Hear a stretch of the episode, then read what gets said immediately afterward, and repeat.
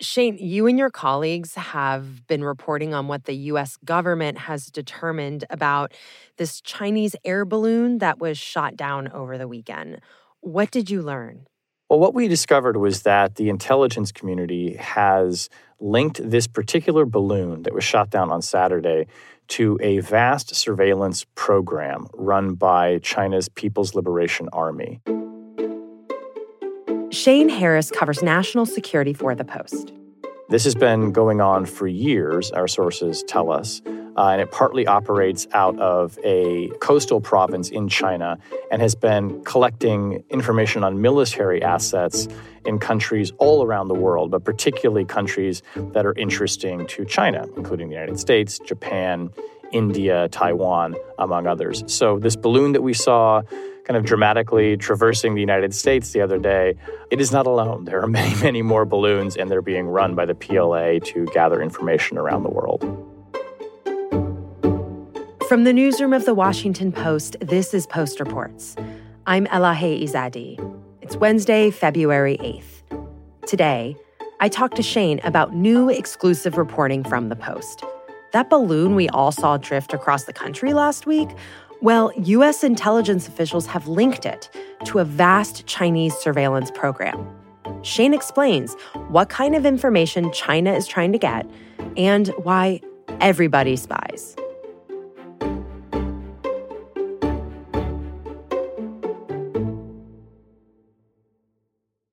Shane, did your sources, intelligence officials, or the US government make any evidence public to support this assertion, or did they share such evidence with elected officials? Well, they are briefing elected officials now, uh, and there there are more uh, and fuller briefings planned in the days to come. And as part of that, officials have been saying that they did find evidence um, that other balloons had been deployed by China, including some that actually had crossed into U.S. airspace, including in Texas uh, and over Hawaii and over Florida, and that this actually happened in the previous administration. So they are starting to share more details about that. Um, as far as this much broader effort, I mean, our sources were describing this and discussing it on condition of anonymity to, to kind of go into some of the detail of this. But I think what you're going to see probably in the days to come is the government providing more information to lawmakers and perhaps to the public too that really conclusively links this to the Chinese military and is part of a, a much longer effort that goes back a number of years. Shane, I want to learn more about this program, but before we get to that, I know that there's been, you know, a lot of jokes made since the weekend about really a balloon. Like this is the advanced technology that's being utilized in 2023. But but there is a serious element to that. Like why would China use a balloon instead of something like high-powered satellite surveillance? What kind of information can a balloon get and is there an advantage that balloons have that other forms of surveillance don't? Well, you're right to, to raise this question of what can the balloon do that the, the satellite can't do, because the balloons aren't really carrying necessarily cameras or other equipment to take pictures that a satellite might not have. The real advantage that the balloon has is that it actually moves very slow. Hmm. Um, if a balloon wants to get over a target, let's say a military facility on the ground that it wants to take that the Chinese want to take pictures of, that balloon could hover over that target at an altitude of about 60 to 80,000 feet, where it might be very hard to see actually, and it can stay there potentially for hours. Satellites, generally, when they're passing around the Earth, might only have a matter of minutes to take a photograph. Now, there are some satellites you can position over a target in orbit, but most of these satellites are kind of spinning around the world and taking pictures as they pass. The balloon lets someone go very slowly over a target. The other really interesting advantage to these balloons for China appears to be that the United States wasn't doing a very good job of detecting a lot of them. Um, our sources say that the PLA, the People's Liberation Army, actually identified what they considered to be kind of a gap uh, in U.S. detection, where they could fly these balloons at around 60 to 80,000 feet, and radar and other sensors weren't always detecting them, or at least not reliably and consistently. And in some cases, we think we're actually characterizing these as what the government calls unidentified aerial phenomena, mm. which is kind of a way of saying UFO. There's something flying around there, we don't know what it is. So, are you saying that all these UFO sightings may have, in fact, been the, these air balloons? Well, it's it's actually it's interesting. We, we've we've reported on this before that there has been this effort to go back that the government and the military have made to go back and sort of scrub the files, if you like, and determine if previous UFO sightings were actually balloons. And in some cases, they they have said publicly they've attributed them as balloons. They haven't said definitively that they're from China, mm. um, but if you kind of you know connect the dots a bit, I think we can presume that some of these retroactively identified unidentified flying objects are probably Chinese surveillance balloons. And it's new information that they're collecting about more recent balloons that they're observing, particularly after having kind of identified this gap that the Chinese were sending the balloons through, that have allowed them to go back and retroactively say, okay, right, that thing that we saw uh, that the radar picked up maybe or that somebody spotted a few years ago, now we understand that was probably a balloon because it's behaving like things we see now that we know are balloons. I see. Can you tell us more about the history of this program? How large of a program is this, and who are they surveilling, and how long has the US government been aware of this? Well, we think that this program has been going for a number of years. Uh, it's hard to say precisely how long, but I think several years, safe to say. We have talked to one official who said there have been dozens of missions just since 2018. So that's a fairly, you know, significant number. Our sources have also said that these balloons have been spotted, as they said, over uh, at least five continents. Uh, so we're talking mm. pretty much everywhere uh, around the world. We don't know precisely all of the countries that these balloons have been sent to monitor, but we do understand that they include Japan, India, Vietnam, Taiwan, the Philippines, and of course the United States. Um, and important to emphasize here, what it appears that the Chinese are looking for is information on military assets in those countries that are of emerging strategic interest to China. These might be U.S. allies, they might be places like Taiwan, which obviously China has a great interest in, and U.S. officials are worried might actually try to invade at some point. Mm. Um, so the balloons are kind of part of this global operation of, of gathering intelligence on, you know, precisely the kind of targets you would think a, a major rising power like China would want to know about. Mm. And so, if this isn't the first balloon that has been seen over the United States, why did this one cause such an uproar? And, and why is the government sort of talking about it more openly now? I think the simple answer is um, people saw it. That'll do it. it ended up on Twitter.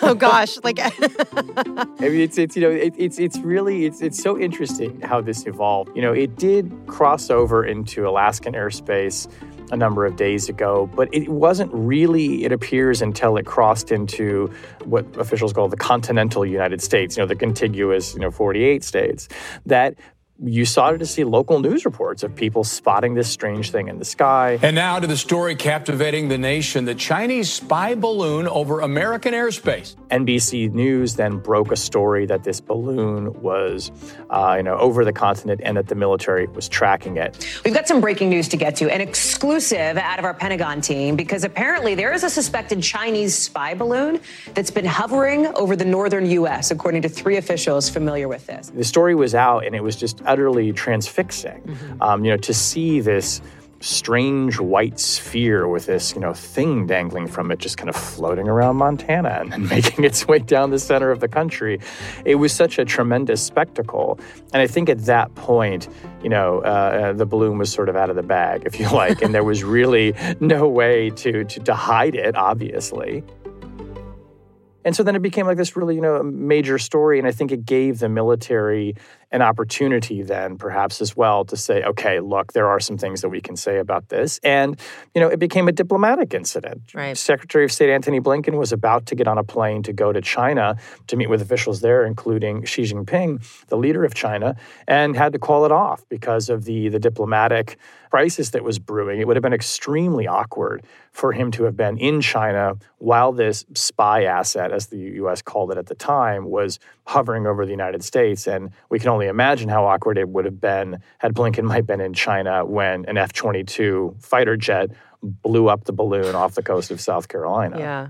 So, why did the US government just watch these balloons for so long without doing anything about them? Well, in one sense, we shouldn't necessarily presume that they have done nothing about them. They may have been observing them and collecting information about them. And we know more recently, as was the case, of course, too, with the one uh, that crossed over last week, the United States has observed it and used a lot of technology to kind of suck up the signals, if you like, that are being emitted from the balloons to understand what they're doing. But more earlier than that, I think one reason they, they weren't really acting against them is because in some cases they weren't sure what they were. Um, they may have also been crossing over uh, other countries where the United States can't really go, you know, uh, into those places or necessarily tell leaders what to do about it. Um, they have been hard to spot. And what has China said about this balloon? What the Chinese are saying is that, look, this is just a weather balloon. It went off course. We're very sorry. We're embarrassed by this, but it's not a surveillance platform. U.S. military officials have been very clear in saying that they think that's preposterous. Um, and probably what we're going to find when this wreckage is analyzed now that it's been recovered out of the ocean, you're probably going to find that it does have imaging technology and other uh, kind of surveillance technology that pretty clearly demonstrates it's not merely a weather balloon. Mm. Um, but China, of course, does not want to acknowledge that it operates a global program of espionage like this. Not that all countries don't. I mean, we have satellites that are spying on China all the time. Um, but you know, they they don't want the obviously the embarrassment of it, and they don't want us to necessarily see this the the global nature of this program exposed. Not just because it causes diplomatic headaches for them, but now countries know the kinds of things to look for they know how to spot these balloons better, and that will help them actually stop the balloons, perhaps in some cases, from taking pictures and gathering intelligence. Hmm. After the break, what does all of this mean for the relationship between the US and China going forward? We'll be right back.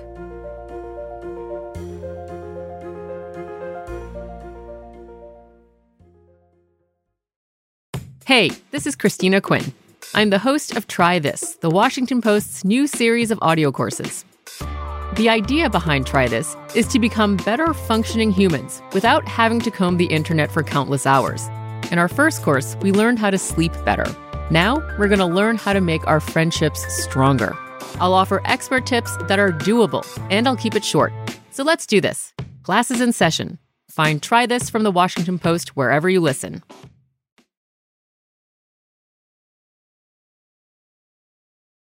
Okay, Shane, but doesn't everyone sort of spy? Like, is there any reason to think that this balloon is somehow a provocative move by China, or is this just standard in, in geopolitics? Like, does the US engage in surveillance like this? Yeah, laying my cards on the table. While it was very fun to sort of and amusing to watch this story play out over the weekend, you know, I was reminded of that line in Casablanca where I'm shocked to find gambling going on in this casino all big nations spy on one another. Mm. I mean, I, I, actually tweeted something in frustration, I'll admit, saying, you know, look, if you're getting worked up about a balloon, remember that, you know, China is basically penetrated, you know, untold numbers of computer networks in the United States. They routinely steal classified information. They are running potentially dozens of human agents in the US. This is what big countries do. They spy on each other. We spy on China. You know, we use computer hacking, we use human agents, we use surveillance satellites, and all of these different technologies at our disposal to try and get information about our adversaries and, frankly, sometimes our allies. What's interesting here is that China got caught out doing it, mm. right? Which is always a problem. You don't. The whole nature of espionage is that it has to. It's designed to be clandestine, um, and it became a diplomatic incident, and it became a political hot point. You know, it, it gave uh, Republicans the opportunity to bash President Biden and say you're being weak on China. Democrats turned around and said, "Oh, but they sent balloons during the Trump administration and you did nothing about it." It kind of spirals into a big diplomatic and political mess and obscures the fact that what the Chinese are doing here is routine. Mm. It's not routine that a balloon necessarily drifts over South Carolina and gets discovered, but it is routine for China to use intelligence and espionage to gather information on the United States. And as we're pointing out in this story today, it turns out these balloons are actually fairly routine. They make up a pretty significant part of the Chinese intelligence apparatus, it turns out. Mm-hmm. So, you know, we're all seeing this kind of in real time for the first time, but people should remember that this kind of thing happens all the time every day. You just don't see it. Shane, you mentioned that Secretary Blinken had to cancel his his trip to China. Is this balloon incident impacting relations between the two countries in any other ways? Yeah, the balloon incident is no doubt it's a setback for US China relations. Secretary of State Blinken was preparing to go over to meet with Chinese officials and Xi Jinping this was supposed to be an effort to try and to start to ease tensions that have been running, you know, very high between the US and China for a number of years over issues like Taiwan, over human rights, over democracy movements in Hong Kong, over trade.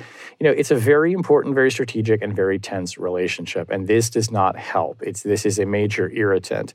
At the same time, I think that there is an expectation that there could be kind of a cooling off period uh, you know, the Americans and the Chinese can, are going to try to get past this because the broader relationship is more important than a kind of fracas over a surveillance balloon. And both countries know that they are spying on each other all the time. So I think that once we get kind of past the public spectacle uh, and, and, the political uh, fever of this, there's going to be some effort and desire, I think, on the part of Washington and Beijing to try and get leaders to sit down again. It's going to take some time, and it could take longer than you know perhaps either side would like. But I think that the relationship is going to be resilient enough to get past this, uh, in you know in the weeks and months ahead. Mm. Shane, what has President Biden said about this balloon incident? Well, President Biden, on the day the balloon was shot down on Saturday, told reporters that he'd actually given the order earlier on Wednesday. I ordered the Pentagon to shoot it down on Wednesday as soon as possible they decided, without doing damage to anyone on, on the ground, they decided that the best time to do that was as it got over water outside within our within the 12 mile limit. So he was pretty clear that from the beginning he saw this as a provocation. He saw it as a violation of U.S. sovereignty, and he was going to take action to bring down the balloon. And since then, including at the State of the Union, I think he's he's kind of framing this incident not in order to try and draw the US and China into conflict, but he's using it to say to China, we will stand up for our interests. You know, we're not kidding around here. um, and that when we are challenged, we are going to respond. I'm committed to work with China where we can advance American interests and benefit the world, but make no mistake about it. As we made clear last week, if China threatens our sovereignty, we will act to protect our country, and we did.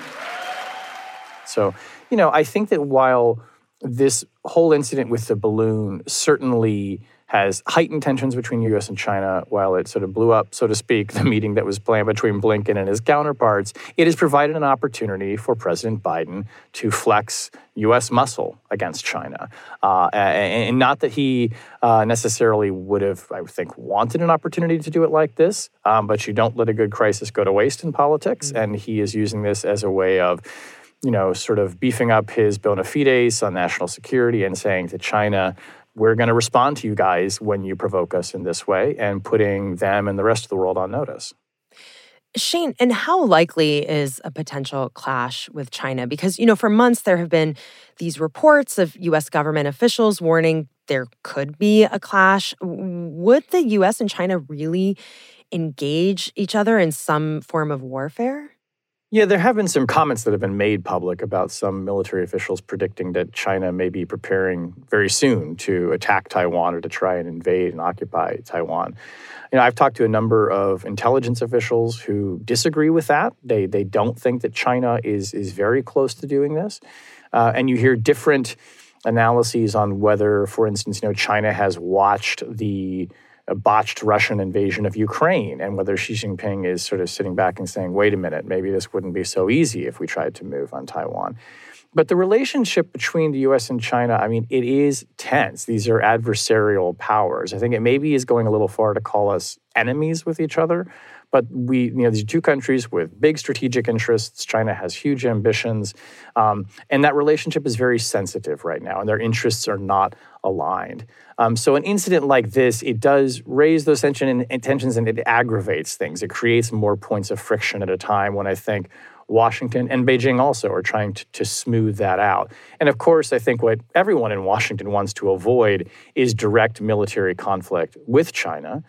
I think that's another reason, though, why perhaps the Biden administration felt so compelled to actually take down this balloon and to quite visibly, you know, shoot mm. it down. I mean, we all saw the F-22 go up and the missile, you know, be fired off at the balloon.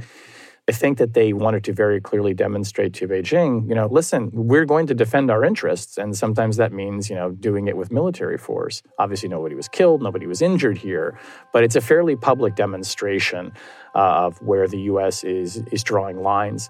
Um, they could have let the balloon just drift off into the Atlantic, I suppose, and not shut it down, but the administration chose not to do that. The president chose not to do that. Mm.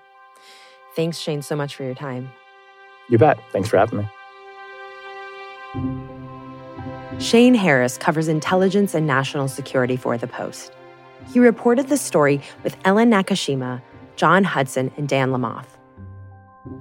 That's it for Post Reports. Thanks for listening. Today's show was produced by Sabby Robinson, with help from Arjun Singh. It was mixed by Sean Carter and edited by Maggie Penman. If you want to show your support for our show, please leave us a review. We really do read them all, and they also help other people find our show. I'm Elahe Izadi. We'll be back tomorrow with more stories from the Washington Post.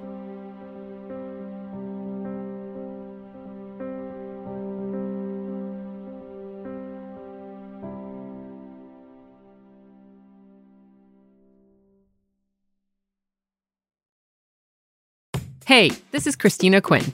I'm the host of Try This, the Washington Post's new series of audio courses. The idea behind Try This is to become better functioning humans without having to comb the internet for countless hours. In our first course, we learned how to sleep better. Now, we're going to learn how to make our friendships stronger. I'll offer expert tips that are doable, and I'll keep it short. So let's do this. Classes in session. Find Try This from the Washington Post wherever you listen.